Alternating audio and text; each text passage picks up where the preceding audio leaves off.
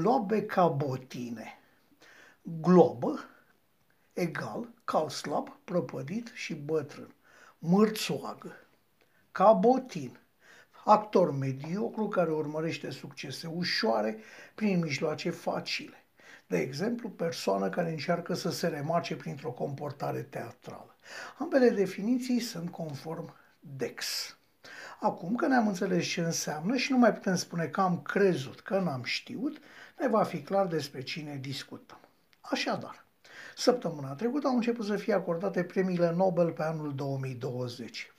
Pentru literatură, de exemplu, a fost premiată o tanti, Louise Gluck, pe numele ei, care l-a făcut uitat pe Bob Dylan.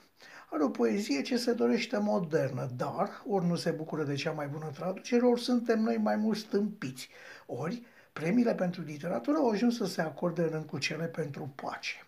Apoi, premiul pentru fizică a ajuns la trei astronomi care au dovedit nu numai că Einstein avea dreptate, dar și cum stă treaba cu găurile negre.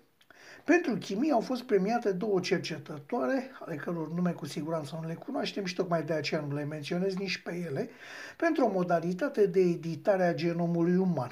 Un fel de foarfecă genetică, adică. Trei moșulici au fost și ei premiați pentru medicină. După o muncă de o viață, se pare că au descoperit remediul pentru hepatita C.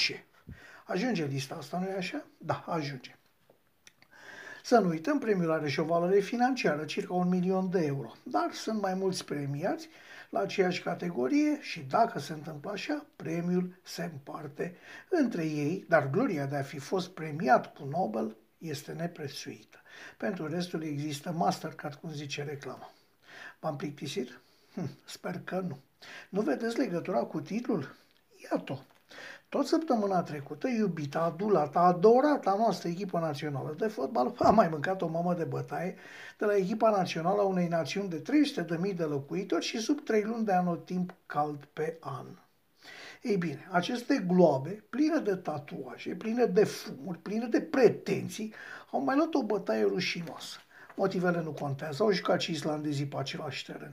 Dar nu asta contează în discuția noastră, ci faptul că globele mai sus pomenite se prefac a fi fotbaliști, că pe lângă ele trăiesc unii ce se prefac a fi antrenori și unii care se închipuiesc șef de federație și de ligă și medici sportivi și patroni și comentatori TV toți niște închipuiți, niște caboti notorii, toți, deci trăiesc bine mersi din patima indus artificial pentru fotbal. Ha, și toți câștigă bine.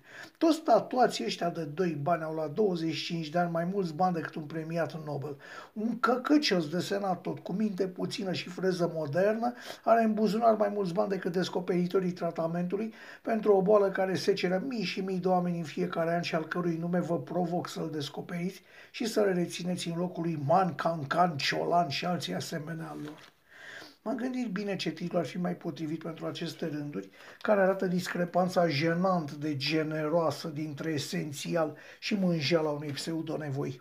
Inițial mă gândeam la omul cu mărțoagele, dar cum lui George Ciprian nu cred că i-a plăcut fotbalul, am rămas la cel cu care v-am plictisit, făcând acest lucru pentru că o mărțoagă muncește cât poate, trage cât poate, nu se ascunde de muncă și sfârșește abia atunci când cade în genunchi. Deci le-aș fi jignit. Mărțoagele despre care vorbim aici nu muncesc, ci se fac. Sunt niște globe și mărțoage ca botine, unele care ne păcălesc că știu să facă ceva și noi le și plătim pentru niște vorbe bole.